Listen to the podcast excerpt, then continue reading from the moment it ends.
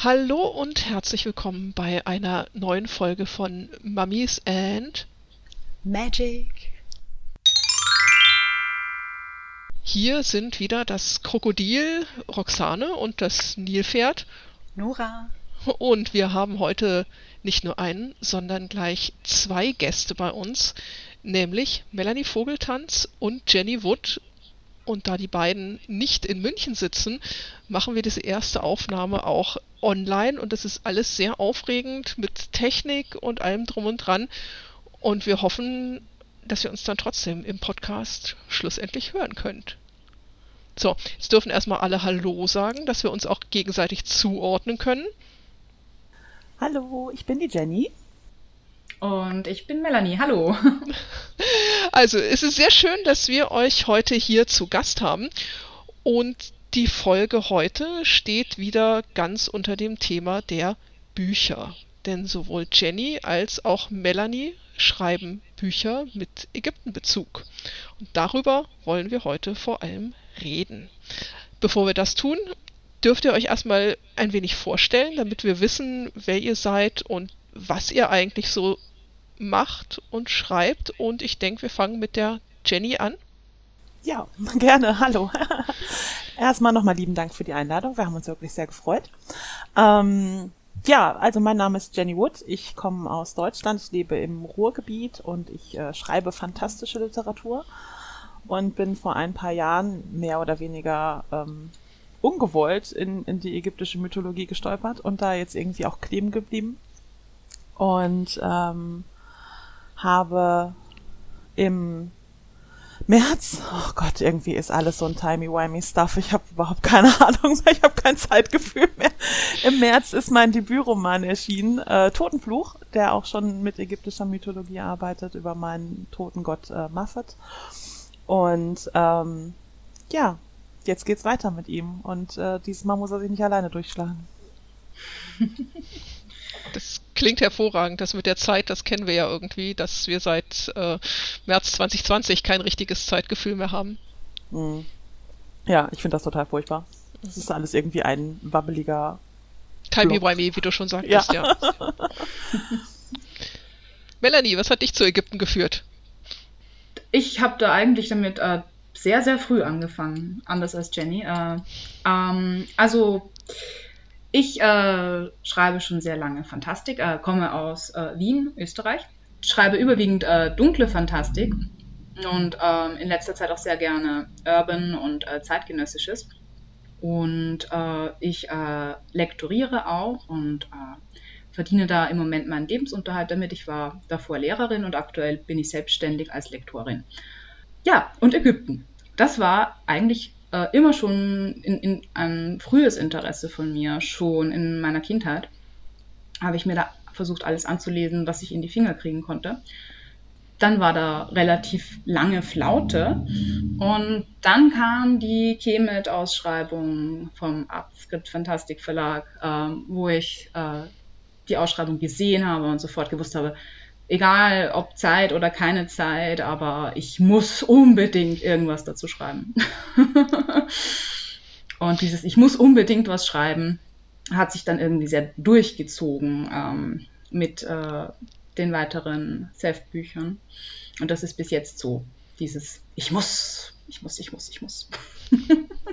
Äh, die Herangehensweise an die ägyptische Mythologie ist bei uns eigentlich schon mit der größte Unterschied. Also bei mir ist es halt, ich war immer schon Mythologie interessiert, aber die Ägypter habe ich irgendwie immer außen vor gelassen. Die fand ich nie so spannend. Ähm, ich bin mehr so ein Fan von den Griechen und von der nordischen Mythologie gewesen. Und äh, als diese Ausschreibung dann halt auch kam, war das bei mir auch so, oh, okay, es ist Mythologie, das interessiert dich eigentlich voll, aber von den Ägyptern hast du überhaupt keine Ahnung. Ja, ach komm, versuchen wir es mal. Mir fällt also, auch gerade ein, äh, das war ja eigentlich dann unsere erste Berührung, unsere gemeinsame mit diesem Thema, dass du mich damals äh, irgendeine, irgendeinen Recherchestuff auch gefragt hast. Ja, ich habe dich nach einem ähm, Monster gefragt, nach einem mhm. ähm, mythologischen Monster, was in der Geschichte auftauchen kann, ja. Und genau. da hast du genau. mir gesagt, ich kann eigentlich quasi fast jedes Tier verwursten. und dann ist es ja am Ende ein brennender Schakal geworden. Ja, die Ausschreibung äh, zu dieser Kemet-Anthologie, die ist ja inzwischen, liegt die schon etwas zurück. Ich habe mal geguckt, das muss im Jahr 2016 gewesen sein. Die mhm. Anthologie mhm. ist dann im Jahr 2018 herausgekommen. Ich gebe zu, als ich diese Anthologie in die Finger gekriegt habe, habe ich mich auch etwas geärgert, dass ich zu dem Zeitpunkt noch nicht so richtig intensiv geschrieben habe, weil, naja, ne, wäre halt auch irgendwie mein Thema gewesen. also die Kemet-Anthologie ist im Artscript Fantastik Verlag erschienen und beschäftigt sich vornehmlich mit ägyptischen Göttern. Es sind verschiedene Göttergeschichten neu aufgelegt und äh, das Spannende daran ist, dass die Götter in der heutigen Welt verortet sind. Das heißt, es sind also keine Geschichten, die im alten Ägypten spielen, sondern heute. Es ging wirklich darum, was machen die Götter jetzt gerade, wenn halt niemand mehr an sie glaubt. Was ja in der Tat ein Problem ist. Wie alle Götter ähm, immer wieder feststellen müssen. ähm, für welche Götter habt ihr euch denn entschieden? Hm, bei mir kam es ja vorhin eben schon kurz vor, ähm, dass ich mir Seth ausgesucht habe, ähm, den, den Baddy der altägyptischen Mythologie, weil ich einfach so einen Softspot für Villains habe. Ich wusste zwar, da werden wahrscheinlich einige was dazu eingereicht haben, aber da war klar, ähm, es muss der sein. Und äh, ich möchte mir da angucken, was macht das eigentlich mit einem Gott? äh, wenn man immer der Willen ist, der für alles verantwortlich ist, sei es die nächste Seuche, sei es die Dürre, sei es, ach, ich habe mir den Zeh gestoßen, das war bestimmt Zet. Was löst das eigentlich aus in jemandem, wenn das über ein paar tausend Jahre so ist? Ja, bei mir war es äh, eigentlich genau auch dieser Gedankengang von wegen, ach Gott, wenn du jetzt einen der bekannteren Götter nimmst, dann äh, wird es schwierig, weil dann hast du automatisch ich habe halt von vornherein gedacht, wenn ich jetzt irgendwie Bastet Horus oder keine Ahnung wen nehme, dann muss ich irgendwie direkt gegen zehn Geschichten konkurrieren, weil ja nicht zehn Horus-Geschichten in ein Buch rein können. Und habe mir dann ähm, diese Wikipedia-Liste rausgesucht mit den ganzen Göttern und habe dann einfach mal durchgescrollt und ähm, bin dann tatsächlich irgendwann bei Muffet der Kater hängen geblieben und Muffets Wikipedia-Eintrag hat drei ganze Sätze. Und ähm, der, also ich sage mal, er ist der schönste Schreibfehler, den es je gegeben hat, weil es gibt auch noch eine Göttin, die heißt Maftet und ich habe ja immer die Vermutung, dass er einfach nur auf irgendeine Urne falsch geklöppelt wurde und ähm, wurde die Urne weggeschmissen und jetzt denken sich alle, who the fuck is Muffet? Viel, viel mehr gibt es halt in der Forschung irgendwie gar nicht über ihn. Und dann habe ich mir gedacht, das ist perfekt, weil äh, dann kann ich mich einfach komplett austoben, weil keiner weiß was über ihn, keiner kann klug scheißen. Und mit so einem unbekannten Gott äh, hast du eine relativ hohe Chance reinzukommen, weil über den wird wahrscheinlich nicht nochmal jemand schreiben. Und es hat funktioniert. Ja, äh, ich bin ganz unbedarft auf eure Bücher gestoßen. Ich äh, repräsentiere heute die lesende Perspektive. Gestoßen ähm, worden. Gestoßen worden, ja, ganz dezent. Pff. Ähm, genau, ich habe im Februar hier im Ägyptischen Museum angefangen, mein wissenschaftliches Volontariat zu machen, habe vorher in Wien promoviert und ähm, ja, äh, kam dann hierher als Volontär, kein Plan von nix und äh, habe dann, ich glaube in der Woche zwei oder so, einen Stapel Bücher auf meinem Schreibtisch gehabt. Ähm, darunter natürlich auch äh, Roxanes Bücher, ganz äh, ne, dezent. Genau. Und äh, eure ähm, ja, ich habe in den letzten Jahren nicht viel Literatur, Romane, auch Ägyptenromane nicht gelesen. Ich hatte es irgendwann über und dann dachte ich mir, okay, ich guck mal rein, aber ich bin mega begeistert. Also gerade diese Umsetzung dieser ägyptischen mythologischen Sachen in der Jetztzeit, in diesem Urban Fantasy Style finde ich richtig, richtig gut, gefällt mir wahnsinnig toll und die Charaktere sind klasse. Ich bin begeistert. Das das ist ja in Dankeschön. der Tat irgendwie so ein, so ein Problem, was wir als Fachmenschen mit Ägyptenromanen haben. Also so historische Ägyptenromane kann ich auch überhaupt nicht mehr lesen, weil ich mir dann auch denke, so ja, nee, muss das denn irgendwie so sein und das kann doch gar nicht und wieso denn diese Interpretation? Und es ist irgendwie ziemlich anstrengend. Deswegen muss ich sagen, liebe ich eure Geschichten auch heiß und innig, weil es eben in der Jetztzeit spielt ne? und weil man da einfach viel mehr mit anfangen kann und auch in der Interpretation viel freier ist, weil ja nun auch seit dem alten Ägypten einfach 2000 Jahre vergangen sind und weil die Götter in dieser Zeit ja dann auch das ein oder andere mitgemacht haben. Es ist ganz spannend mit deinem Muffet, der ja nun wirklich total unbekannt ist und da kannst du alles zu schreiben. Seth hingegen ist ja nun einer der großen altägyptischen Götter, der ja auch eine ganz, ganz große Vorgeschichte schon hat mit äh, Belegen aus dem alten Ägypten mit Geschichten Horus und Seth und so weiter, da ist natürlich schon sehr viel Vorgeschichte auch vorhanden. Es fühlt sich tatsächlich oft so an, als äh, würde sich die Geschichte einfach von selbst erzählen, weil schon sehr viel in der Mythologie angelegt ist. Ähm, ich habe schon irrsinnig viel gelesen äh, für Recherchezwecke und ich äh, werde noch sehr viel mehr lesen. Und jedes Mal, wenn so ein kleines Körnchen neuer Mythologie-Info dazukommt, äh, fügt sich wieder so ein Puzzlestück äh, in der eigenen Geschichte ähm, wo man dann auch oft merkt, wie sich Dinge auch verbinden, wie das dann einfach passt. Also diese, ich finde das sehr befruchtend und äh, also nicht einschränkend, sondern eigentlich äh, gibt mir das sehr viel Inspiration, dass ich mich da auf die Mythologie stützen kann. Ähm, gleichzeitig äh, hat man ja auch die Freiheit zu sagen, das sind Geschichten. Welche davon nun wahr sind und welche nur erzählt wurden, weil sie von seinen Feinden erzählt wurden oder ähm, weil es halt eben nicht äh, wahrheitsgetreu überliefert wurde und so weiter und so fort. Das heißt, es gibt ja auch trotzdem noch immer so diesen kleinen äh, Bereich, wo du sagst, da kann ich mich drin bewegen, da habe ich so etwas dichterische Freiheit. Aber ähm, was halt da ist, das ist ein unglaublich gutes und äh, spannendes Grundgerüst, um darauf aufzubauen. Um da auf dem Gerüst so die eigene Geschichte drauf äh, zu zimmern, sozusagen.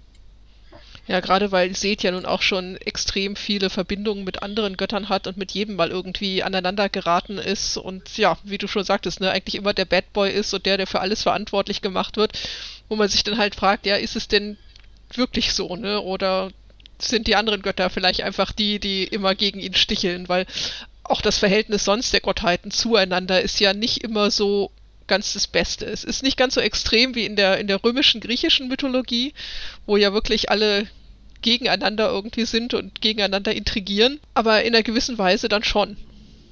Ja, also es gibt ähm, sehr viele Grauflächen, das finde ich sehr spannend an der ägyptischen Mythologie. Also zwar hat äh, haben die Götter so ihre Feindbilder, aber sie helfen sich dann auch mal gegenseitig, wenn es ihnen nützt vor allem oder einfach nur, weil sie halt gerade einen guten Tag hatten. Äh, so wie Isis und Seth sind sich eigentlich nicht so grün und trotzdem hat sie ihnen gegen Horus auch mal geholfen. Dann war Horus pisst auf Isis. Also äh, da ist sehr viel Bewegung in dieser Mythologie. Das ist nicht starres, sondern ähm, man hat wirklich das Gefühl, ähm, man hat da nicht mit, äh, mit, mit Tropes oder mit äh, so, ähm, so Klischees zu tun. Also die haben ihre festen Figurenstrukturen und die verhalten sich immer so sondern da tut sich was, da bewegt sich was, da entwickelt sich was, je nachdem, äh, von wann die Geschichten stammen, also was da auch gerade parallel historisch passiert ist. Ähm, Seth war ja auch nicht immer der Bad Boy. Ähm, der hatte ja früher einen relativ hohen Status und hatte dann so eine Rufverschlechterung innerhalb der Geschichte. Und auch sich da zu fragen, warum, wo kommt das her, was ist da passiert, also finde ich sehr, sehr spannend. Ja, es ist in der Tat so, dass wir ja äh, die Königsnamen haben, die Horusnamen, das allerdings in der Nora Frühzeit, nee, nicht ganz, ne? Der Zweite Dynastie äh, per Ibsen hat die Schreibweise auch mit dem Seetier. Genau. Genau, da hat man zu, eine Zeit lang nämlich auch den Seth-Namen des Königs gehabt. Das heißt also, gerade diese Konkurrenz zwischen Horus und Seth geht schon bis an den Anfang der altägyptischen Geschichte zurück durchgesetzt bei den Königsnamen hat sich effektiv Horus und deswegen war er ja nun auch irgendwie den Rest der Geschichte der Königsschutzgott und der Gute. Da wundert es uns nicht, dass Seth dann so ein bisschen hinten rüber fiel, aber man mag sich halt denken, ja, was wäre gewesen, wenn sich der Seth-Name bei den Königen durchgesetzt hätte? Da hätte es auch genauso gut umgekehrt sein können. Ja, finde ich dann aber auch ganz spannend eben, ne? Dass man einerseits diese Vielfalt hat, aber wie du auch sagtest, dass die Charaktere dann auch Grauzonen haben, die ihr dann äh, schriftstellerisch ja auch dann nutzen könnt für eure eigenen Ideen, finde ich toll. Mein Herz schlägt ja auch sehr für Seth, zumal Seth ja eigentlich der ist, der der gesamten Welt in jeder Nacht den Arsch rettet. Ne? Es gibt ja, ja die Nachtfahrt der Sonne, wo der Sonnengott über zwölf Stunden durch die Nacht zieht und äh, gegen Ende der Nacht gegen die böse Apophis-Schlange kämpfen muss jede Nacht gegen die Verkörperung des Chaos und es immer die Gefahr besteht, dass dieser Kampf halt nicht gewonnen wird und dass dann das Chaos über die Welt herrscht. Und der Sonnengott scheitert quasi jedes Mal. Und wer versetzt der Apophis-Schlange den Todesstoß? Immer seht. immer seht, genau. Es ist immer seht, der diesen letzten Stoß ausführt und dem Sonnengott und damit der gesamten Welt jede Nacht wieder ins, nicht ins Chaos, wie man eigentlich denken könnte, sondern in die Ordnung zurückführt und dafür sorgt, dass die Sonne jeden Tag wieder neu aufgehen kann. Also eigentlich ist er ja der ultimative Held. Ne? Ja, und das zeigt, finde ich, halt auch schon in der Mythologie, so böse kann der nicht sein. Weil, warum würde er sich das sonst äh, jeden Tag antun? also irgendwo muss ja da auch äh, so ein Kern Gutes sein in ihm. Und das war so auch so der Grundgedanke hinter der allerersten Geschichte. Ähm, da muss ein guter Kern da sein, den auch die Mythologie anerkannt hat. Sonst würde er es ja nicht tun. Naja, aber das sind immer die besten Antagonisten, ne? die eigentlich dann auch immer so ein, so ein Fünkchen Gutes in sich haben, die, äh, die eben nicht nur einfach ganz böse sind oder ganz schlecht, weil das ist langweilig, das ist halt so ein Abziehbildchen, genau. aber die Vielfalt, die macht es eben aus. Und es braucht ja dann wahrscheinlich auch so ein Bad Boy, der dann auch die Eier hat, das durchzuziehen. Ne? Also jeden Mal, also jedes Mal nach dieser Nachtfahrt da die Schlange abzumeucheln, das äh, braucht Cojones. Ähm, das äh, kann vielleicht auch nicht jeder machen. Ne? Also dass vielleicht dann auch der Charakter des Sete einfach auch gut passt. Spekulation. Ja, im Prinzip ist das auch schon so ein Kernthema von dem neuen Roman, der jetzt erscheint. Ähm, dass der Sieger immer die Geschichte geschrieben hat mhm. und ähm, dass das halt dann auch das Bild ist, was man halt in der Öffentlichkeit, sag ich jetzt mal, oder halt im Pantheon halt hat, weil ähm, äh, das Lustige ist halt, Muffet und Seth sind sich noch nie vorher begegnet. Das hat Gründe, auf die man irgendwann auch noch stoßen wird, aber ähm, das wird erstmal nicht verraten, warum die sich nie begegnet sind. Aber Muffet kennt die ganzen Seth-Geschichten. Und äh, dementsprechend ist halt auch dann am Anfang das Bild über ihn. Und es geht halt auch viel um, um zweite Chancen oder um erstmal eine richtige Chance zu bekommen und ähm, mit Vorurteilen aufzubrechen und ja, dass halt nicht immer alles so stimmt, was so erzählt wird. Äh, sind wir jetzt schon fast ein bisschen nach vorne gesprungen äh, zu dem neuen Buch, was hier auch noch im Mittelpunkt steht. Machen wir erst noch mal einen Schritt zurück zu der Kemet-Anthologie, wo ihr also beide seht und Muffet-Geschichten beigesteuert habt, aber es ist ja nicht nur bei diesen Kurzgeschichten in der Anthologie geblieben, sondern ihr habt beide auch noch eine kleine, ja, wie nennt man das, Novelle zu mhm. jeweils mhm. Seht und Muffet veröffentlicht, zwei ganz kleine, süße Bücher. Jenny hat da das Buch Totengeister im Self-Publishing veröffentlicht. Ja, genau und zwar im Jahr 2019, also ein Jahr nach der Kemet-Anthologie. Und Melanie hat Road to Ombos übersät, äh, auch im Artskript Fantastik Verlag als kleines Büchlein veröffentlicht. Wieso? Waren die Geschichten noch nicht auserzählt? Ja, schwierig. Also tatsächlich ähm, war meine Geschichte auserzählt. Ich habe diese, ich habe Muffet also Totenpfade für die Anthologie geschrieben, habe da einen Haken dran gemacht und habe dann auch so ganz lange nicht mehr an diese Geschichte gedacht, ehrlich gesagt. Ich hatte nie den Gedanken daran verloren, mit diesen Figuren irgendwie nochmal weiterzuarbeiten, weil ähm, es ist Crime, es ist Mystery Crime. Äh, Muffet arbeitet als ähm, Rechtsmediziner für das NYPD und löst halt mit einem sterblichen Detective Mordfälle. Und ich finde Crime unfassbar schwierig zu schreiben. Ich habe da riesengroßen Respekt vor. Deswegen habe ich mir halt gedacht, ach ja, komm, für so eine kleine zusammengeschusterte Kurzgeschichte funktioniert das. Aber wirklich machen würdest du es eh nie. Ähm, und dann ist die Geschichte für den Deutschen Fantastikpreis nominiert worden und war tatsächlich unter auf der Shortlist unter den Top 5. Da habe ich mir gedacht, oh verdammt, irgendwer muss die ja gelesen haben, irgendwer muss die gut gefunden haben und irgendwer muss die nominiert haben. Und ähm, dann ging irgendwie so dieses Gedankenkarussell los. Okay, funktionieren diese Figuren? Möchtest du nochmal mit diesen Figuren arbeiten? Kannst du mit diesen Figuren nochmal arbeiten? Taugen die zu was Längerem? Und bevor ich mich dann an was Längeres getraut habe, habe ich halt dann nochmal eine Kurzgeschichte. Also ich würde noch nicht mal sagen, dass Totengeister eine Novelle ist. Also dafür ist es halt echt zu kurz. Es ist eine etwas längere Kurzgeschichte. Und da habe ich dann halt im Prinzip mich nochmal versucht ranzutasten und äh, den Figuren halt auch ein bisschen mehr Stimme und Charakter geben können, als in Totenpfade möglich war und ähm, habe dann während dem Schreibprozess quasi gemerkt, okay, die beiden funktionieren. Die beiden funktionieren sogar ziemlich gut. und jetzt kannst du dir mal Gedanken machen, ob da nicht was Längeres bei rausspringt. Ja, wie war das bei dir, Melanie? Mit, äh, also deine Geschichte in der Kemet-Anthologie hieß ja Highway to Heliopolis und äh, die zweite Road to Ombos. Äh, grandios. Also es ist ganz toll, dass ihr auch alle beide irgendwie diese Titel immer so fortgeführt habt.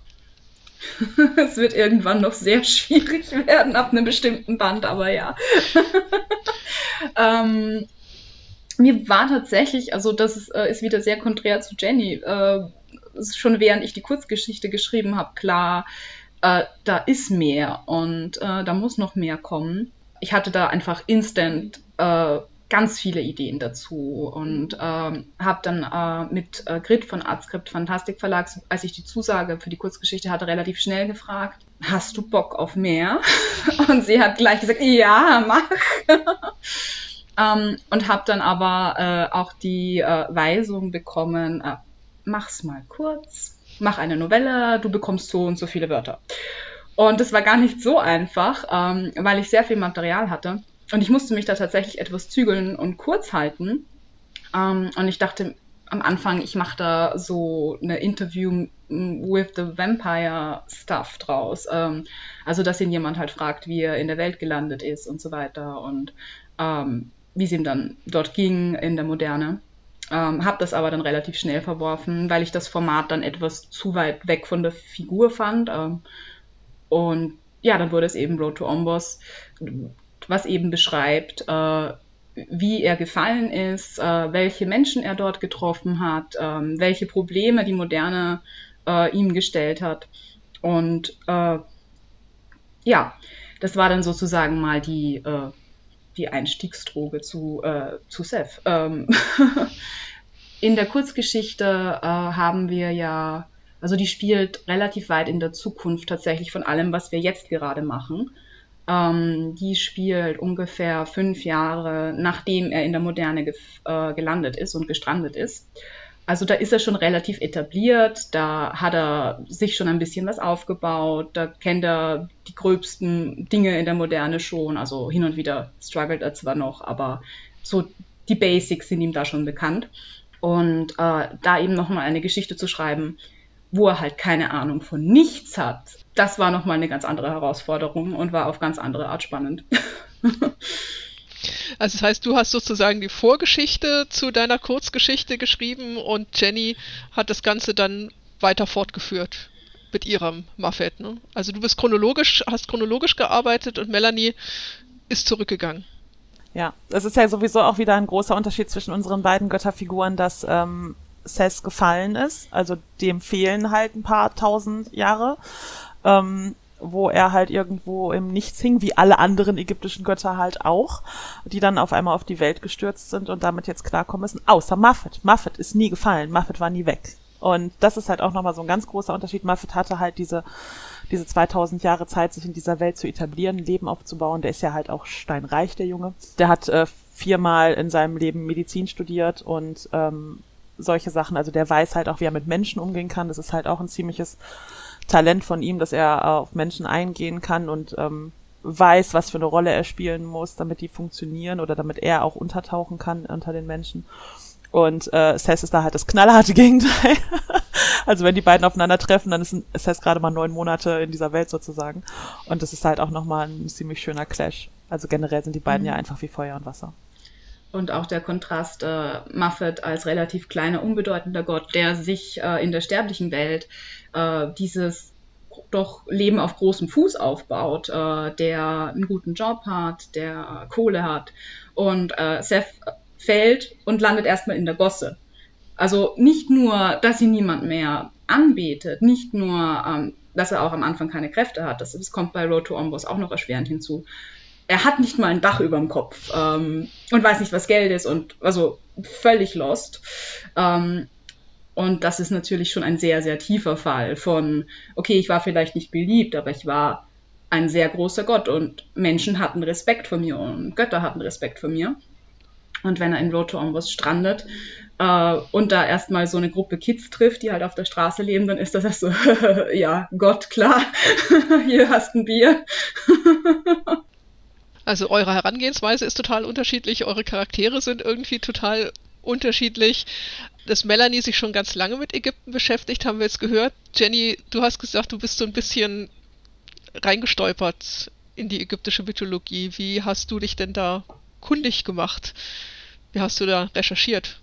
der Vor- bzw. Nachteil an Muffet ist ja, also man kann es mal auslegen, wie man es will, ist, dass es halt wirklich in der Forschung quasi fast gar nichts zu ihm gibt. Und ähm, deswegen war ich an der ganzen Gestaltung, was Muffet angeht, was seine Fähigkeiten betrifft, was, was seine Herkunft betrifft und seinen Einfluss, ähm, da bin ich halt komplett frei und kann das halt alles so auslegen, wie ich will. Das ist halt manchmal auch ein bisschen nachteilig, weil ich halt nicht mal eben nachschlagen kann, weil ich mir halt nicht irgendwo so ein bisschen äh, den, den Input herholen kann. Ich habe so ein bisschen zu generell dem Totenkult halt auch ähm, natürlich recherchiert, also was für eine Bedeutung Sterben in der ägyptischen Mythologie oder generell in der ägyptischen Kultur halt hat. Ich meine, das sollte auch Leuten bewusst sein, die sich jetzt noch nicht so viel mit der Thematik beschäftigt haben, weil warum baut man Pyramiden oder ähm, so große Gräber, wenn das nicht in irgendeiner Art und Weise wichtig ist?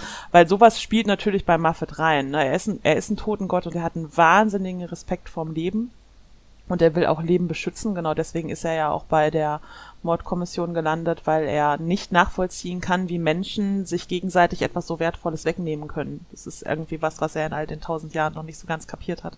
Generell halt dieser, dieser Respekt vorm, vom Leben und vorm Sterben und wie es nach dem Sterben weitergeht und ähm, da ist ja noch lange kein Ende für die Ägypter und äh, das ist natürlich alles, was ihn geprägt hat und was ihm halt auch wichtig ist und wo er halt auch sehr, sehr hohe Ansprüche halt hat du bist dann in der Tat nach Toten Geister zu Toten Fluch weitergewandert und hast einen richtig, richtig dicken Roman daraus gemacht, ähm, im Umfang von 440 Seiten. Du weißt es auswendig, natürlich, genau, 440 Seiten, also es ist ein richtig dicker Wälzer. dein erstes wirklich großes Buch, dein Debüt, ja. ist es geworden. Wie war es jetzt aus den beiden, Muffet und Barnell, von dem haben wir noch gar nicht gesprochen, jetzt einen richtigen Roman zu machen. Ich meine, da steckt ja noch mal viel, viel mehr Arbeit dahinter. Ähm, es war total spannend, ähm, weil äh, da habe ich auch irgendwie so ein bisschen das Pferd von, von hinten aufgezäumt. Ich habe mir dann halt überlegt, okay, du möchtest gerne irgendwie was Langes machen, aber du brauchst dann halt auch irgendwie einen, Gegner oder eine Gegnerin. In dem Fall ist es ja dann geworden. Und ähm, da war dann tatsächlich zuerst die Antagonistin da, bevor der Rest äh, sich ergeben hat. Ähm, es war total spannend für mich, einfach mal den Figuren jetzt den Raum zu geben, den sie halt haben, weil ich wollte von vornherein nicht einen typischen Krimi rausmachen oder einen typischen Thriller rausmachen, weil wie gesagt, ich habe unheimlichen Respekt vor diesem Genre und mir war auch klar, das kriege ich so in dem Schema, wie das gerne von den Standard oder von den, von den Fans halt gerne gelesen wird, kriege ich das halt nicht hin. Und wenn ich doch jetzt den Platz und die Möglichkeit habe, die Figuren halt auch mal außerhalb ihrer äh, ihres Jobs leben zu lassen, dann mache ich das doch halt auch. Und, und Muffet hat sich da relativ schnell entwickelt. Bei dem war relativ früh für mich klar, was mag der, was mag der nicht, wie ist der, wie gibt er sich. Ähm, und, und wie lebt der halt? Und ähm, Ian Barnell, der sterbliche Detective, mit dem er halt zusammenarbeitet, war tatsächlich sehr lange ein Buch mit sieben Siegeln, also der hat so ein bisschen rumgezickt, was das anging, dem musste ich so ein paar Geheimnisse erst entlocken, aber die beiden sind ja auch schon sehr konträr in vielen Dingen, ähm, die haben halt die größte Verbindung über ihren Job und über ihren Gerechtigkeitssinn. Und äh, dass sie halt wirklich Menschen helfen wollen, das verbindet sie halt sehr stark es fängt ja auch quasi an, in Totenpfade merkt man halt noch, dass sie sich eigentlich auf den Tod nicht leiden können. In äh, Toten Geister ist es schon besser und in Totenfluch werden sie ja auch tatsächlich sowas wie Freunde.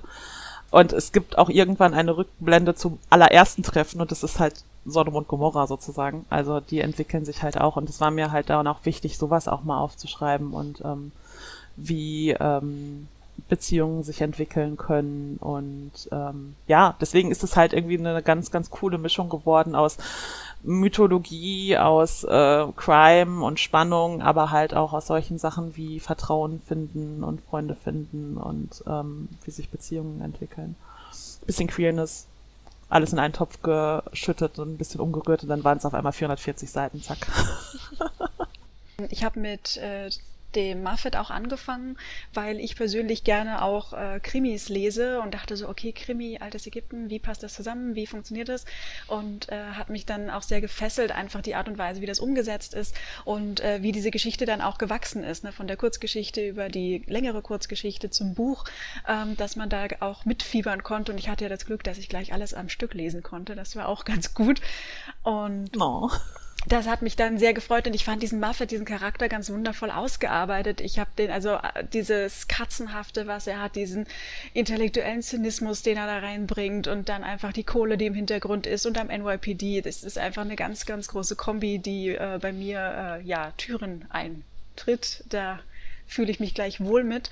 Und dann fand ich es auch im Gegenzug so toll, dass man dann den Seth hat, der wirklich, ihr habt es ja auch schon beide gesagt, dann so ein Gegenteil äh, oder ein Gegenpol auch darstellt, der ein Rowdy ist. Ich stelle mir den richtig mit so sandigen Schuhen, so Boots und mit Lederjacke, äh, der dann auch äh, eine ganz anderes Vokabular spricht, der eine ganz andere Art hat einfach. Und dann habe ich gedacht, okay, ihr macht beide ein Buch zusammen mit Seth und mit Muffet. Oha, puh, das, äh, ich bin so gespannt. Ja, wir auch. Ja, die im Zusammenspiel, das stelle ich mir sehr explosiv vor, auf jeden Fall. Oh ja. Was uns nämlich jetzt äh, dazu führt, wieso uns wir uns hier auch äh, vor allem zusammengetroffen haben. Es kommt nämlich jetzt demnächst ein weiteres Buch und diesmal habt ihr es zusammengeschrieben. Path into Duat. Das heißt also, ihr habt euch eher an diesem Seetitel wieder orientiert. Ähm, und da treffen jetzt also die beiden, Muffet und Seth, aufeinander. Wie ist es denn jetzt dazu gekommen? Also zum einen, dass die beiden aufeinandertreffen, gut, das werden wir dann lesen können, aber dass ihr jetzt ein Buch zusammengeschrieben habt. Jenny, du darfst, du erzählst das immer so schön. Ähm, ja, es war so, dass ich ähm, Road to Ombos gegenlesen durfte. Melanie hatte mich gefragt und ähm, sie hatte dann auch gefragt, ob äh, Muffet einen Cameo haben dürfte. Und aufmerksamen LeserInnen wird wahrscheinlich aufgefallen sein, dass Muffet tatsächlich einmal im wahrsten Sinne des Wortes durchs Bild rennt. Ähm, und äh, das fand ich halt irgendwie so lustig und so niedlich. Und dann habe ich mir halt gedacht, so, hm, ja, wenn die beiden doch jetzt schon im, im selben Universum offensichtlich ja leben, dann müsste man sie ja halt auch einfach mal aufeinander treffen lassen. Und ähm, äh, durch die Vorstellung, die ich halt von Seth hatte und, und die von Muffet, habe ich mir halt gedacht, oh, das kann was total Lustiges werden, eben weil sie halt wie Hund und Katz sind und ähm, wahrscheinlich überhaupt nicht miteinander klarkommen werden. Und dann steckt man die beiden halt einfach zusammen in irgendein kleines Abenteuer, dann keifen sie sich ein bisschen an, lösen das irgendwie, trennen sich, gehen wieder jeder ihre Wege, wir Autorinnen quasi auch und jede Figur erwartet dann ihr eigenes Schicksal und wir machen wieder unseren Kram alleine. Ähm, so ist es nicht ah, ich hab, gelaufen. Nein, Spoiler, so ist es nicht gelaufen. ähm, ich ich habe dann ähm, Melanie tatsächlich auch gefragt und ähm, Melanie hat dann auch Ja gesagt und dann haben wir diese Idee aber sehr lange nicht mehr verfolgt. Und ich habe das dann totgeschwiegen, weil ich über meinen eigenen Mut so überrascht gewesen war, dass ich Melanie gefragt hatte. Das heißt, ihr kanntet euch vorher also auch nicht wirklich. Also, äh, äh, so Buchmesse-Bekanntschaften. Ja, ja, Man ist sich nicht mal über den Weg gelaufen. Mhm. Ja, genau. Also selbe äh, Location in einer, einer Buchmesse halt gehabt mhm. und dann irgendwie auch mal einen Abend zusammengesessen und gequatscht oder so, aber ähm, so wirklich gut befreundet waren wir halt noch nicht. Und ich habe einen unheimlichen Respekt auch heute noch vor Melanies Leistung und vor ihrem Talent. Also ich finde halt einfach ihre Schreibe großartig und ähm, sie ist da halt wirklich fantastisch. Und ich habe halt immer gedacht, da kannst du nie ranreichen, der kannst du nicht das Wasser reichen. Wenn du mit der zusammenarbeitest, die schlägt nach den ersten drei Sätzen die Hände über Kopf zusammen und sagt, Jenny, nee, ist nett, aber das lassen wir besser. Und ähm, ja, dann habe ich das halt so ein bisschen totgeschwiegen, habe halt gedacht, oh Gott, hoffentlich erinnert sich halt einfach niemand mehr dran. Das Problem war halt an der ganzen Sache, dass ich das Grit Richter vom Artskript Fantastik Verlag halt auch erzählt hatte. Und irgendwie so mitten in der Pandemie fing Grit dann halt an, so, ja, ihr beiden wolltet da auch noch einen Roman schreiben, warum macht ihr das nicht endlich mal? Und hat dann so ein Trello-Board für uns entwickelt. Also ich weiß nicht, ob ihr Trello kennt, das ist halt einfach so ein, so ein Austausch, Mindmapping-Programm, genau, online. Und sie hat halt für die ganze Kemet-Reihe so ein Trello-Board erstellt und dann war halt diese leere Karte von wegen gemeinsamer Roman mit Muffet und Seth. Und sie blieb nicht lange leer. Ja, nee. Dann haben wir irgendwie so davor gesessen und gedacht, ja gut, okay, wenn wir jetzt schon so in den imaginären Keller gestopft worden sind, um dieses Buch zu schreiben, so Misery-like, dann ähm, können wir das ja jetzt mal ausprobieren. Und ähm, das war, glaube ich, der Anstoß, den wir halt wirklich gebraucht haben. weil auch das erzählen wir relativ häufig, dieser Roman ist innerhalb von 19 Tagen in der Rohfassung entstanden. Ich habe das damals auf Twitter verfolgt und äh, Blut, Schweiß und Tränen, ne? Ja, ja. und verbrannte Brötchen. genau, kein Essen, weil Schreiben. Ja. Hattet ihr einen Zeitdruck oder wart ihr einfach so besessen? Ich weiß nicht. Wir waren einfach, ja, hyped und konnten auch gar nicht abschalten. Also es, es gab dann so ein Wochenende, wo wir gesagt haben, so und jetzt treten wir ein bisschen auf die Bremse, übers Wochenende machen wir nichts und wir haben es nicht durchgehalten, einfach weil die Ideen waren da und es wollte einfach raus. Und äh, das, das hat uns einfach so mitgerissen. Ähm, also das habe ich tatsächlich äh, vorher bei einem Roman noch nie erlebt, dass mich das so bei der Stange gehalten hat, dass das so präsent war die ganze Zeit. Dass das, also das war, war wirklich so dieses Gefühl, ich kann erst wieder gut durchschlafen, wenn das fertig ist. Ja. und es war dann auch tatsächlich so. Ähm, und seltsamerweise, äh, es ist ja, es ist ja kein kurzes Buch geworden, das muss man auch dazu sagen bei diesen 19 Es ist auch kein lustiges Buch geworden. Es ist kein lustiges Buch geworden. Also es war tatsächlich sehr schnell, sehr deep auf einer, auf einer sehr tiefreichenden Ebene. Ähm, und also was da alles teilweise hochgekommen ist in den Figuren und in uns. Also dass ich, ich, ich habe da keine rationale Erklärung dafür, außer dass es halt einfach gepasst hat, dass, äh, dass wir waren einfach so diese Yin und Yang äh, Konstellation, die sich einfach ergänzt hat und wo du gemerkt hast, ähm, man äh, feuert sich gegenseitig einfach so an, dass das, dass das wie so ein Perpetuum mobile ist, ein kreatives, das einfach immer weiterläuft. Wahnsinn, ja, das ist echt Klingt, klingt mega spannend. Also ich äh, habe halt, ich sag mal, nur meine Dissertation geschrieben, ist auch ein fettes Buch, aber was ich mich gequält habe und auch äh, von Roxane habe ich schon mitgekommen, ich meine, klar, es ist ein mega Stress, aber ihr habt so viel Freude und so viel Energie auch dabei und ihr seid so stolz auf diese Bücher, ich gebe das dann ab und gehe erstmal heulen. Also das ist so meine Erfahrung mit diesem blöden, dicken Buch. Das bei euch, das klingt einfach ganz anders, das klingt ganz toll. Auch wenn es natürlich mega Stress gewesen ist, das kann ich äh, im Ansatz ein bisschen nachempfinden fürs Protokoll, wir haben auch am Ende geheult. Okay, gut. Ja. Das war irgendwie aber so eine Mischung aus Überwältigung, Erleichterung ja. und keine Ahnung was. Und dann sind aber erstmal. Ich glaube, dass das Heulen galt dann eher dem Ende. Ja, ja, ja. Oje, oje, da kündigt ja. sich Schlimmes an. Wahnsinn. Äh, ich habe ja dann, ich glaube, innerhalb von drei oder vier Tagen den nächsten Roman wieder angefangen, äh, weil ich, nicht, weil ich noch immer in diesem Drive drin war. Und der war dann, ich glaube, innerhalb von zwei oder drei Wochen auch die Rohfassung fertig. Also ich hatte da immer noch so diesen, diesen, diesen Nachhall davon und habe gemerkt, ah, da ist immer noch was da, das raus. und dann kam der nächste Roman nach. Also es, es, es, war, es hat Energie gegeben, also äh, eher gegeben als genommen. Und ich habe auch ja. gemerkt, ich habe das einfach gebraucht. Also vielleicht war da auch so ein bisschen die Pandemie schuld, äh, ja. weil wir beide relativ zu Hause festgesessen haben und äh, Zeit hatten und das war auch so ein bisschen Weltflucht, Realitätsflucht, was damit reingespielt hat. Ähm, Komplett, ja. Wo wir dann auch ja gesagt haben, oh, ja, jetzt ist wieder dieses und jenes in den News. Ähm, kommen, wir flüchten jetzt nach Nevada oder später kommen wir flüchten jetzt nach New York. Ähm, und also da, das hat definitiv auch mit reingespielt, dass das was war, äh, wo man sich einfach so ein bisschen rüber retten konnte. Das heißt, der Zeitpunkt gar nicht mal so schlecht gewählt mit der Pandemie. Genau, also ich glaube, das wäre sonst auch zeitlich nicht machbar gewesen. Also, dass man sonst einfach keine anderen Verpflichtungen oder Ablenkungen hatte. Das, mhm. das war halt tatsächlich nur in dieser Pandemiezeit so, dass du wirklich mit dem Arsch zu Hause bleiben musstest.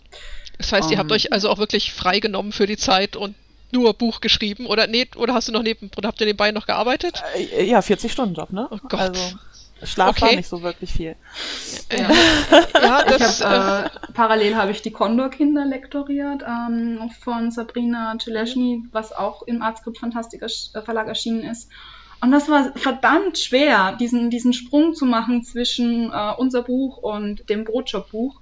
Ähm, ich äh, habe halt immer auch Musik beim Schreiben laufen. Wir haben eine tolle Playlist übrigens für das Buch. Die lief auch die ganze mhm. Zeit beim Schreiben. Und ich musste einfach entweder keine Musik oder völlig andere Musik einschalten, äh, weil ich mich sonst unmöglich auf ein anderes Buch hätte konzentrieren können. Ähm, ja, das war gar nicht so einfach. Nein. Also äh, das ist auch wirklich körperlich grenzwertig gewesen. Wir haben mhm. auch hinterher gesagt, als wir fertig waren, das war eine Erfahrung. das nicht. Ja, das war eine Erfahrung. Ja. Logisch betrachtet war das jetzt völlig ungesund, was wir hier getrieben haben. Also von Essen vergessen zu äh, wenig geschlafen, ähm, zu also total aufgekratzt und drüber sein und ähm, da haben wir halt auch gesagt, da wollen wir schon drauf achten, dass uns das nicht nochmal passiert. Wir haben immer noch sehr viel Inbrunst, wenn wir plotten oder wenn wir Szenen schreiben oder einfach nur ein bisschen über unsere Charaktere so rumfrötzeln. Ähm, das macht auch immer noch sehr viel Spaß und es gibt auch immer noch sehr, sehr viel und das ist uns auch super wichtig, aber wir lassen uns da jetzt nicht mehr so krass reinfallen. Aber ich glaube, zu dem Zeitpunkt haben wir das einfach gebraucht und das tat uns gut und ähm, das war eine einmalige Sache und es war eine schöne einmalige Sache und es ist auch gut so, wenn es so bleibt. Ja, klingt nach einer wahnsinnig intensiven Erfahrung einfach irre. Ja, eine, eine Mischung aus therapeutischem Schreiben und dem absoluten Flow, in dem man dann irgendwie reingerät, ja, wenn man sich wirklich in der Welt befindet. Ne? Ja. Es ist ja, so dieses, äh, dieses Genie-Schreiben aus dem Sturm und Drang, das ist, äh, von, von, dem man äh, eigentlich immer behauptet, dass es das ja gar nicht gab. Aber ich glaube, das war so ein bisschen das, was wir da erlebt haben. Dieses äh, völlige Reinfallen und einfach in diesem, in diesem, in dieser fast Manie äh, was runterschreiben, was, was dann aber auch gut war. Also das, das, das klingt jetzt ein bisschen äh, eingebildet, aber man könnte halt meinen, wenn man halt so 19 Tage sozusagen blindwütig an was schreibt und dann lässt man das liegen und guckt sich das mit Abstand nochmal an, dass man sich dann denkt, heilige Scheiße, was habe ich da für einen für einen Mist verbrochen und ich muss alles neu schreiben und ich muss alles ändern und das, das ist uns halt auch nicht passiert. Also wir waren mit der Rohfassung auch noch mit Abstand und mit Schlaf und mit ausreichend Essen immer noch zufrieden mit dem, was wir gemacht haben. Und also ich bin der Ansicht, es ist ein gut geplottetes Buch. Also es, es wirkt nicht so, als wäre es mit sehr viel Schlafmangel oder keinem Plan oder so niedergeschrieben worden. Wir hatten ja auch einen Plan. Wir hatten immer einen Plan. Wir hatten dieses Schreiben auf Sicht. Wir haben immer vorher die Szenen auch geplottet, obwohl wir eigentlich naturgemäß beide keine Plotter sind, aber zum gemeinsamen Schreiben war das dann notwendig. Also das würde mich selbst einfach sehr überraschen, wenn ich das von, äh, von außen hören würde, dass da tatsächlich auch was dabei rumkam, das dann brauchbar war und nicht, dass man dann irgendwie später alles komplett wieder einreißen und neu schreiben muss, weil man irgendwelche Fäden vergessen hat oder Fehler eingebaut hat. Und seltsamerweise ist uns das aber nicht passiert. Es hat einfach funktioniert. das wäre eben meine Frage gewesen. Habt ihr einen Plan vorher gehabt? Hat sich das Ganze irgendwie verselbstständigt? Und äh, ihr habt also Melanie hat Seth geschrieben, Jenny hat Muffet geschrieben und dann habt ihr euch sozusagen da immer gegenseitig aufeinander eingelassen. Ja, also das trifft's äh, relativ gut. Wir haben halt ähm, wirklich uns eine Grundstruktur überlegt. Okay, also was ist halt quasi das Problem des Romans? Worum soll es im, im Kern halt gehen? Und ähm, es, es war immer so eine Mischung aus, das ist jetzt geplant und das ist völlig spontan. Also man wusste halt immer, okay, wir haben jetzt das Kapitel, das Kapitel hat sechs Szenen und in Szene eins ist Cess dran, da passiert das und das, in Szene zwei ist Muffet dran, da passiert das und das und so weiter. Und aber dieses, das passiert das und das, das waren halt immer drei oder vier Sätze. Und hinterher hast du halt eine Szene mit 2500 Wörtern, 2500, 2000 Wörtern, irgendwie sowas, ja.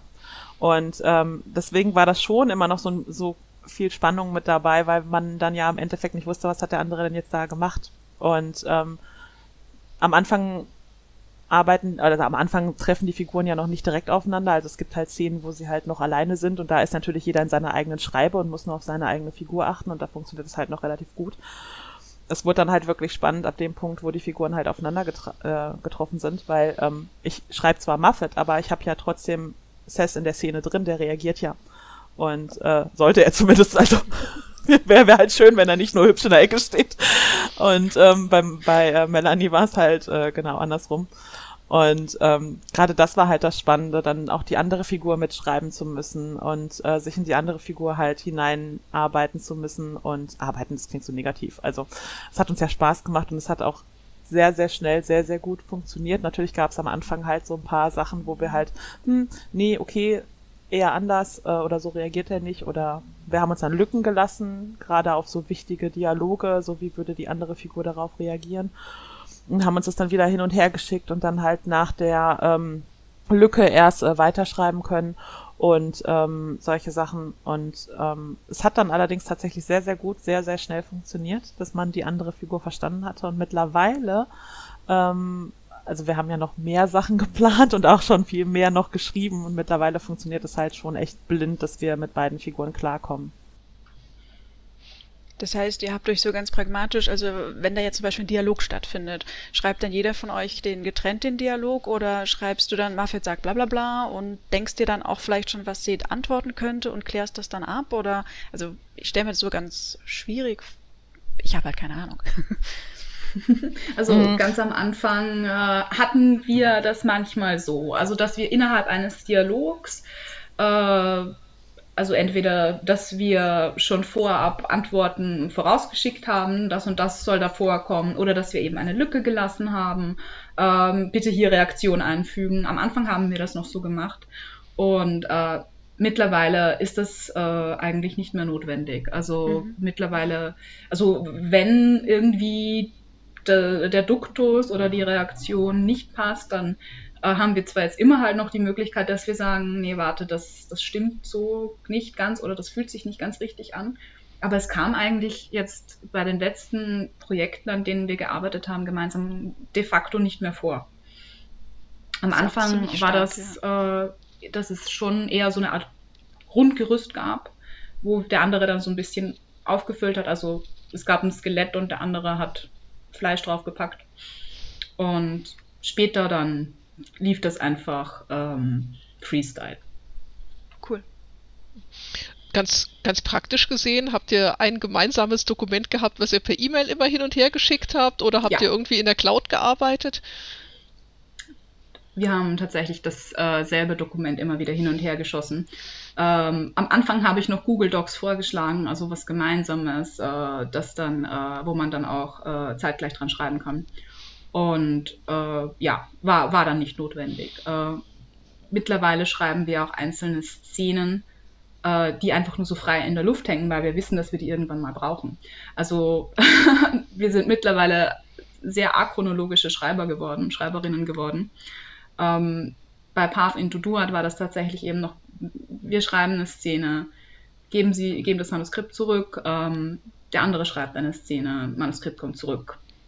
Und mittlerweile machen wir das anders. Mittlerweile haben wir alles, was wir schreiben wollen, relativ äh, bis ins letzte Detail durchgeplottet und wissen genau, wo wir welche Szene brauchen. Und wenn wir Bock auf eine Szene haben, ähm, dann schreiben wir die einfach. Egal, ob das jetzt Roman Nummer 3 ist oder Roman Nummer 8 ist. Ja, das ist halt auch ziemlich cool. Also wir sind halt beide eigentlich keine Plotter. Und oder, oder halt, wir hatten immer alle so einen Anfang und ein Ende und dann, ja, dann gucken wir mal, wo die Figuren so in der Mitte drüber stolpern. Ähm, und wenn man halt aber zusammenschreibt, dann geht es nur bedingt. Also wir geben uns jetzt nicht bis aufs kleinste Detail die Szenen vor, so du musst das jetzt so und so schreiben, sondern da sind halt auch schon noch Feinheiten. Oder wenn wir halt in der Szene selber merken, das funktioniert nicht oder es entwickelt sich in eine andere Richtung, dann ist es halt auch überhaupt kein Beinbruch. Aber grundsätzlich muss da natürlich schon wesentlich mehr Kommunikation stattfinden, als wenn man jetzt alleine an seinem Mist arbeitet, sage ich jetzt mal. Und das Schöne ist halt, dass wir wirklich mittlerweile, ich glaube, acht oder neun Bücher geplant haben, wovon halt auch der Großteil wirklich schon sehr genau geplottet ist. Ähm, und da kommen halt auch wirklich Fäden auf, die dann sich über mehrere Bücher strecken und dann halt irgendwann relativ spät erst gelöst werden, die wir dann halt beibehalten. Und das Schöne ist, es ist halt sehr abwechslungsreich. Also man hat halt lustige Dinge mit den beiden Jungs, man hat halt ähm, ernste Dinge, man hat äh, ein bisschen Kink mit dabei und äh, ein bisschen Action und traurig und Drama und ähm, das kann man dann sich aussuchen. Also man hat ja nicht immer jeden Tag die Stimmung für bestimmte Szenen und kann das dann vielleicht nicht unbedingt umsetzen und dann kann man halt sagen so, boah, ich habe heute geht's mir so gut, ich bin gefestigt, ich kann jetzt irgendwie was sehr Dramatisches, Trauriges mhm. schreiben und dann, dann macht man das dann halt. Oder heute habe ich halt Bock auf irgendeine lustige, alberne Szene mit den beiden. Und dann kann ich Oder das halt auch. Ich hatte mal eine Phase, wo ich sehr viele Szenen geschrieben habe, wo Steph einfach Dinge anzündet und mir dann irgendwann die Szenen dafür ausgegangen sind, weil man sich ja, da einfach genau. wunderbar abreagieren kann. Richtig. So ja. halt. Acht oder neun Bücher klingt jetzt nach einer kleinen Erfolgsgeschichte, ne? Ihr seid also jetzt quasi den Rest eures Lebens mit gemeinsame Bücher schreiben beschäftigt oder sind es auch nochmal Einzelromane, nur Seed das oder nur Muppet? Oder kommt die noch ich zusätzlich glaube, das dazu? fänden wir sehr schön, aber... also die Sache ist, während des Schreibens von Path und To Duat haben uns die beiden Figuren ja schon sehr schnell einen Strich durch die Rechnung gemacht. Das geht mhm. nicht, sie wieder auseinanderzurupfen und ähm, jeder macht dann seinen eigenen Mist. Also ich hatte tatsächlich schon für weitere Bücher für Muffet Pläne und nachdem er dann auf Sess getroffen ist, war das so, äh, nee, vergiss es. und das mussten wir halt alles nochmal komplett umschmeißen. Ähm, es, es wird die beiden nicht mehr komplett getrennt voneinander geben. Nein. Also das zieht sich jetzt äh, durch. Natürlich werden wir auch noch andere Dinge schreiben, wenn es die Zeit äh, zulässt. Ähm, ja, wenn es die Zeit zulässt, genau. Äh, Melanie ist da ein bisschen produktiverer als ich, was das angeht. Aber ähm, grundsätzlich in den Dingern werden die beiden äh, zusammenbleiben und Melanie und ich dann dementsprechend halt auch. Also es sind eben jetzt noch jeweils äh, ein Solo-Roman ist jetzt geplant für äh, jede Figur ähm, und auch schon teilweise geschrieben. Und danach haben wir sie wirklich de facto nicht mehr auseinandergekriegt. Und selbst in den Soloromanen sind sie ja nicht komplett voneinander weg. Also da haben sie es auch nur ein paar Wochen ausgehalten, ja. ja. ähm, was ich eventuell mir noch vorstellen kann, sind noch Spin-off-Inhalte. Äh, also Sachme zum Beispiel ist da eine sehr heiße Kandidatin. Da hätte ich auch noch sehr viel Ideen, äh, wenn da halt auch der lesenden Wunsch da ist danach. Das muss ich dann noch so ein bisschen mir angucken. Ja. Ich sag auch schon mal ja. Also zwei habt ihr mindestens schon. Sehr gut. Aber ja, also Steph ist definitiv im Moment äh, der Meinung, äh, den Kater nimmst du mir nicht mehr weg und da habe ich keine Chance. Naja, bei Buffett ist, äh, böte sich ja jetzt noch die Chance, die vorangegangenen 2000 Jahre zu beleuchten. Ja. Ähm, sein ganzes Vorleben und wie er jetzt zu dem geworden ist und Den Wunsch habe ich auch schon geäußert, ja. Dass ich das gerne lesen würde. Ja, Buffett ja. im viktorianischen Zeitalter. Uh. Also meine, du, hast halt ja, du, hast, du hast in den Büchern ja auch schon gewisse Andeutungen gemacht, wo er schon überall war und was er getan hat und ähm, ja. Äh, die Sache ist, ich komme mittlerweile selber durcheinander. Also ich muss mir, glaube ich, irgendwann mal einen Zeitstrahl machen, ähm, wann der überhaupt wo irgendwie war. Also ich habe so eine grobe Idee, wann er immer in welchen Jahrhunderten ungefähr wo rumgesprungen ist und welche Einflüsse er dann mitgenommen hat. Es gibt tatsächlich auch Ecken auf der Welt, auf denen er noch nie war. Den ganzen asiatischen Bereich zum Beispiel hat er ausgelassen, weil er großen Respekt vor den ähm, buddhistischen Gottheiten hat, die es ja tatsächlich alle auch noch gibt, weil, und deren die ja auch noch geglaubt wird. Ähm, äh, es kommt jetzt bald eine Muffet-Geschichte mal nicht im Artscript Fantastik Verlag, sondern bei Hammer Books raus, äh, in den, ähm, wie heißen sie, 13 Tales of Horror? Hellcats. Hellcats, ja. Und äh, da geht's halt um, um Katzengeschichten, Horror-Katzengeschichten und da durfte ich halt eine Muffet-Geschichte beisteuern. Die spielt tatsächlich im 12. Jahrhundert, glaube ich. Also das ist halt mal ohne Ian Banner, das war halt dann auch nochmal spannend zu gucken, ob er ohne Ian und ohne Sess in irgendeiner Art und Weise funktionieren kann. Das spielt während der Kreuzzüge und ist quasi sein erster Clash mit dem christlichen Glauben. da trifft er mal auf den.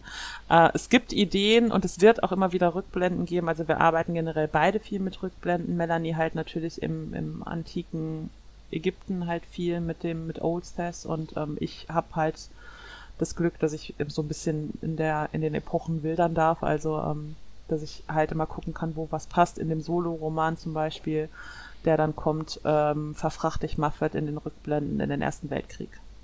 Klingt auch sehr spannend. Mhm. Was ja dann aber auch nochmal eine ganz andere Art der Recherche wieder aufmacht, ne? Ja, klar. Also bei, wenn ich wirklich äh, das ganze Leben von Muffet mal beleuchten würde, dann würde das sehr, sehr viel, sehr, sehr intensive Recherche bedeuten, weil ähm, der halt in sehr vielen Ländern waren, wo die Kulturen natürlich auch alle total unterschiedlich sind und er sich halt auch immer dementsprechend anpassen musste. Was allerdings halt auch seine Fähigkeiten halt heute erklärt. Also, dass er halt wirklich unfassbar gut darin ist, sich äh, Situationen schnell anzupassen und da halt auch sich einzufügen, ähm, wie er halt quasi gesehen werden muss, damit er in der Gesellschaft nicht auffällt und nicht aneckt und solche Dinge. aber ja, also da gibt es viele schöne Dinge. Ich habe da auch ein paar Sachen noch im, äh, im Hinterkopf, die ich gerne mal schreiben möchte. Ich möchte ihn auch gerne tatsächlich nochmal mit den, mit den Griechen aufeinander prallen lassen und ähm, ja, ganz viel. Also die Möglichkeiten sind da theoretisch gesehen äh, unbegrenzt, aber naja, ob das alles so machbar ist und umsetzbar ist, das ist halt einmal hingestellt. Das heißt, dieser Schubs, den Gript euch gebracht hat, äh, hat also auch zu einer richtig großen persönlichen Verbindung geführt. Äh, ich meine, eure beiden Seth und Muffet können nicht mehr ohne einander und ich glaube, ihr beide irgendwie auch nicht mehr, oder? Ja. Da wir gerade ja. aus derselben Wohnung heraus aufnehmen, kann man definitiv sagen, ja. ähm, es ist sehr witzig, dass wir uns noch ähm, in dem Soloroman äh, drüber lustig gemacht haben, dass Steph und Muffet nur ein paar Wochen ohneinander auskamen. Und äh, wir haben dann später eben festgestellt, uns ging es dann auch so.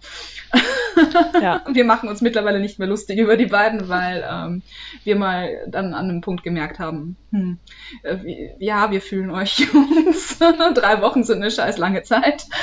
ja, das stimmt.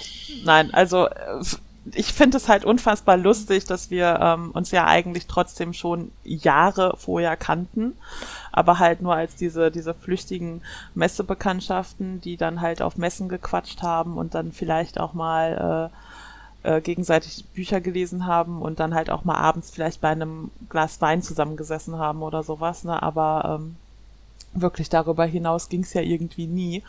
Und dann hat sich quasi aus der Arbeit die Freundschaft entwickelt und es ist halt unfassbar viel wert. Also das möchte ich jetzt halt auch irgendwie nicht mehr aufgeben, weil es ist halt jetzt auch wirklich ganz oft so, dass wir uns auch ähm, einfach irgendwelche Bilder oder Memes oder so schicken oder Songs, die uns an die an die Bücher erinnern oder an die Jungs halt erinnern und äh, dass wir da halt in vielen Dingen, ja, da musste ich an dich denken und ähm, das, das schwingt halt sehr viel mittlerweile mit. Also manche Menschen treten halt einfach irgendwie ins Leben, wenn man sie braucht sozusagen und ich glaube, das war halt irgendwie so mitten in der Pandemie genau das, was wir in dem Moment gebraucht haben und das äh, möchte ich jetzt auch nicht mehr hergeben.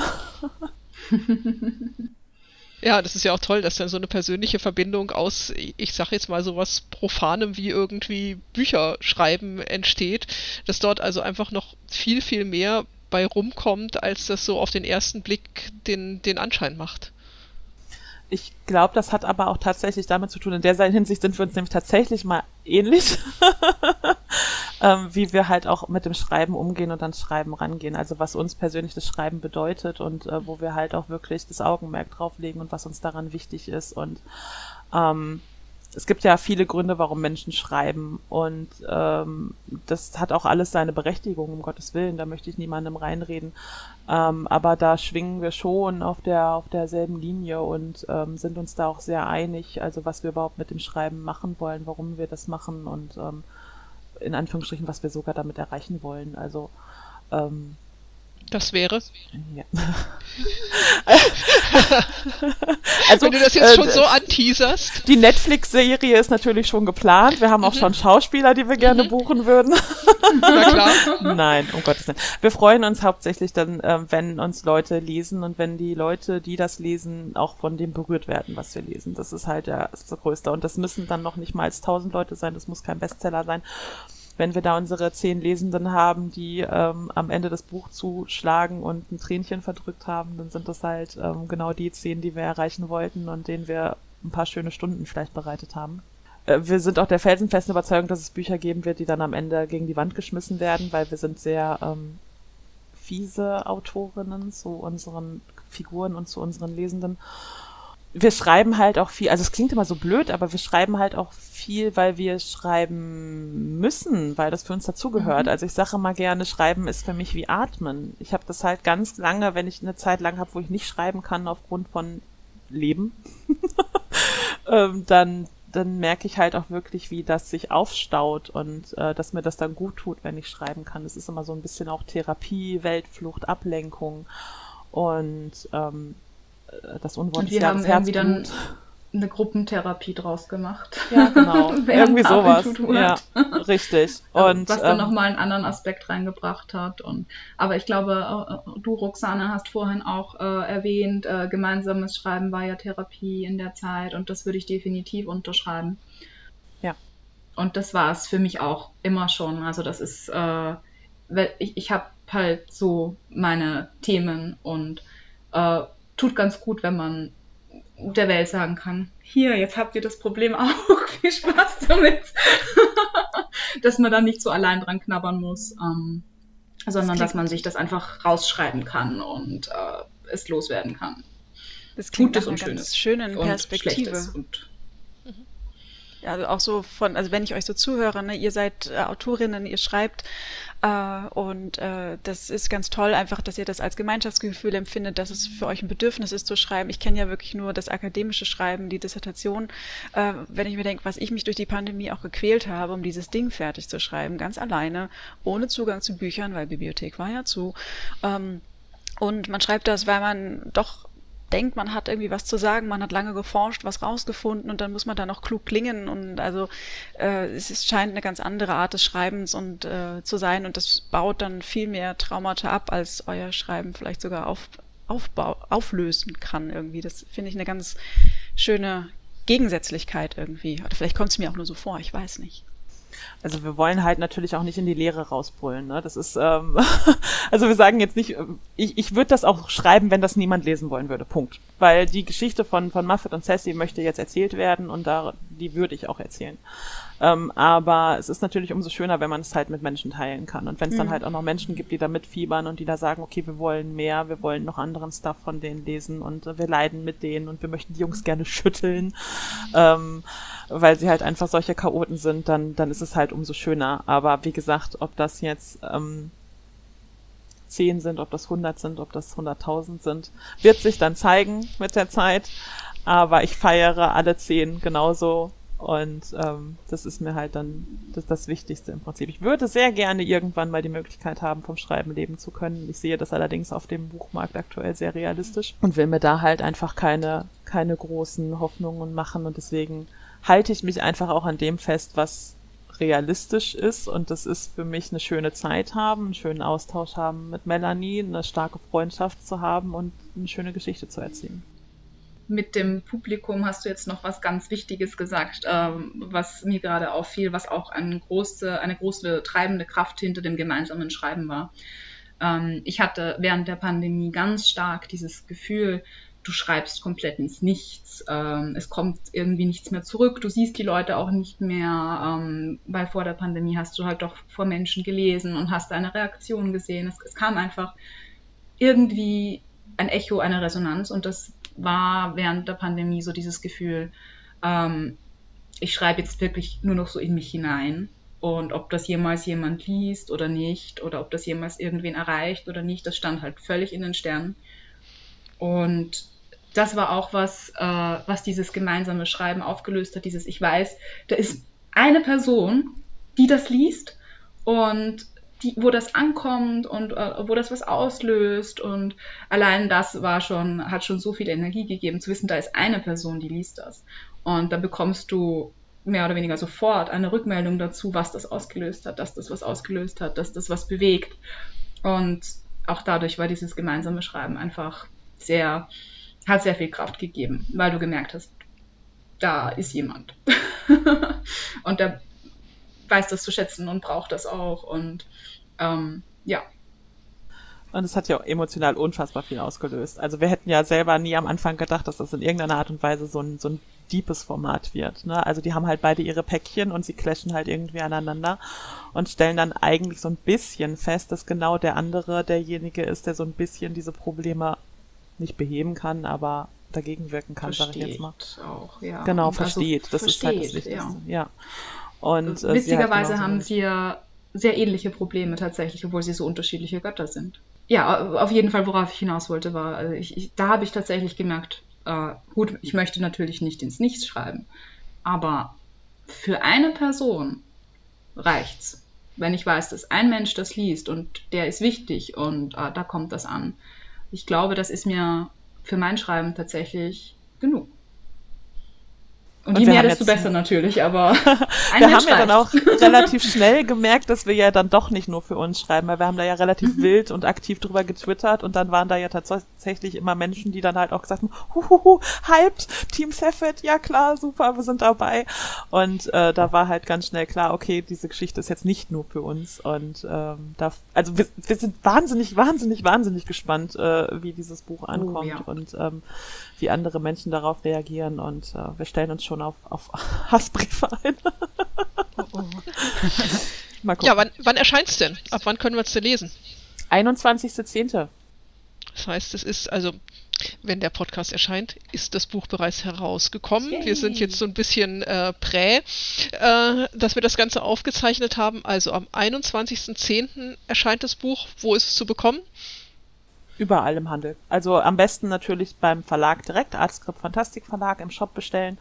Aber ansonsten auch Buchhändler eures Vertrauens auf Messen, wo der Verlag ist oder wo wir rumspringen. Ähm, das große böse A als E-Book halt auch verfügbar über alle möglichen Distributoren. Genau. Und alle anderen Bücher ebenso. Totengeister, das war ja eine ähm, limitierte Edition. Ne? Ich habe hier vorne, lass mich reinschauen, ich habe Nummer 15 von 200. Gibt es da noch welche von? Äh, ja, da gibt's tatsächlich noch einige von. Das ist auch beim Verlag zu beziehen. Also Grit war so lieb, das in den Shop mit reinzunehmen. Also beim Artskript Fantastik Verlag einfach gucken, wenn man es möchte. Dieses, kleine, dieses kleine limitierte Heftchen kostet drei Euro. Ansonsten halt auch auf Messen zu bekommen und als E-Book bei Amazon. Auch die Kemet-Anthologie ist immer noch zu bekommen. Für eine Anthologie ist es super, ne? also von 2018 bis jetzt, äh, dass sie immer noch im Verkauf ist. Das heißt also von unserer Seite jetzt der Aufruf, Kemet-Anthologie kaufen, Totengeister, Road to Ombos, Totenfluch und natürlich dann äh, Path into Duat, weinen und auf den Rest der Bücher warten, oder? Genau so. Genau. genau so sieht's aus. Ja, Kemet übrigens in der dritten Auflage mittlerweile. Ja, auch das, ne, für eine Anthologie gigantisch. Ja. Aber es ist halt Ägypten. Ägypten zieht immer. So aus eigener Anschauung. Wenn man jetzt noch mehr über euch erfahren will und wissen will, was ihr sonst noch geschrieben habt und äh, auf dem Laufenden bleiben will, wo findet man euch? Am besten wäre bei mir quasi Twitter oder Instagram da lasse ich eigentlich immer die wichtigsten News direkt äh, da. Ich habe keine aktuelle ähm, Internetseite, die sollte ich mal, soll mich mal langsam drum kümmern, das steht so auf meiner To-Do. Aber wer da irgendwie auf dem Laufenden sein will, was die Projekte angehen, Twitter oder Instagram. Genau, also ich bin auch auf Twitter, auf Instagram und äh, meine Autoren-Webseite gibt es auch noch. Die ist nicht ganz auf dem aktuellsten Stand, aber das sollte sich hoffentlich bald ändern. Und das wäre äh, melanievogeltanz.net. Ähm, dort findet man in der Regel äh, die aktuellen Veröffentlichungen und meine Veranstaltungstermine. Gerade eher nicht, aber in der Regel schon. Ähm und ja, aktu aktuell ist immer äh, wie bei Jenny Twitter und Instagram.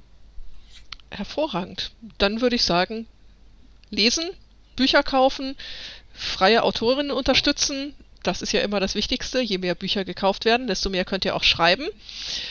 Ich sage Dankeschön, dass ihr bei uns zu Gast seid. Ich bin sehr, sehr gespannt auf das neue Buch. Ich habe es schon vorbestellt. Ich warte drauf, dass es dann bei mir im Postkasten landet und dann schauen wir mal, ob wir dann nochmal mit euch sprechen müssen. Oh, oh. oh, oh. Ja. Ich bin auch schon mega gespannt. Ich werde es auch noch gleich vorbestellen. Ähm, ja, ich, hat mich sehr gefreut, euch kennenzulernen, lernen zu dürfen. Also mit dem Satz geht auch nicht mehr. Ich brauche dringend Kaffee. Schön euch zu treffen, schön mit euch zu reden, schön, dass ihr in unserem Podcast zu Gast wart. Das war ganz großartig. Ich bin begeistert und bitte mehr. Haben Sie ja angekündigt, ne? Ja, also ich freue mich schon, aber ich habe auch ein bisschen Angst. Gut. Das ist die richtige Einstellung, ja. vielen, vielen lieben Dank für Dankeschön. die Einladung. Es hat wirklich Spaß gemacht, hier zu sein und für die ganzen lieben Worte. Und ja, wir sind sehr auf eure Meinung gespannt, wenn ihr das Buch gelesen habt. Das werden wir euch mit Sicherheit kundtun. Unbedingt, kommt. In diesem Sinne sagen wir ähm, Later Skaters. Wiederhörnchen. Und bis zum nächsten Mal. Danke. Tschüss. Ciao. Tschüss.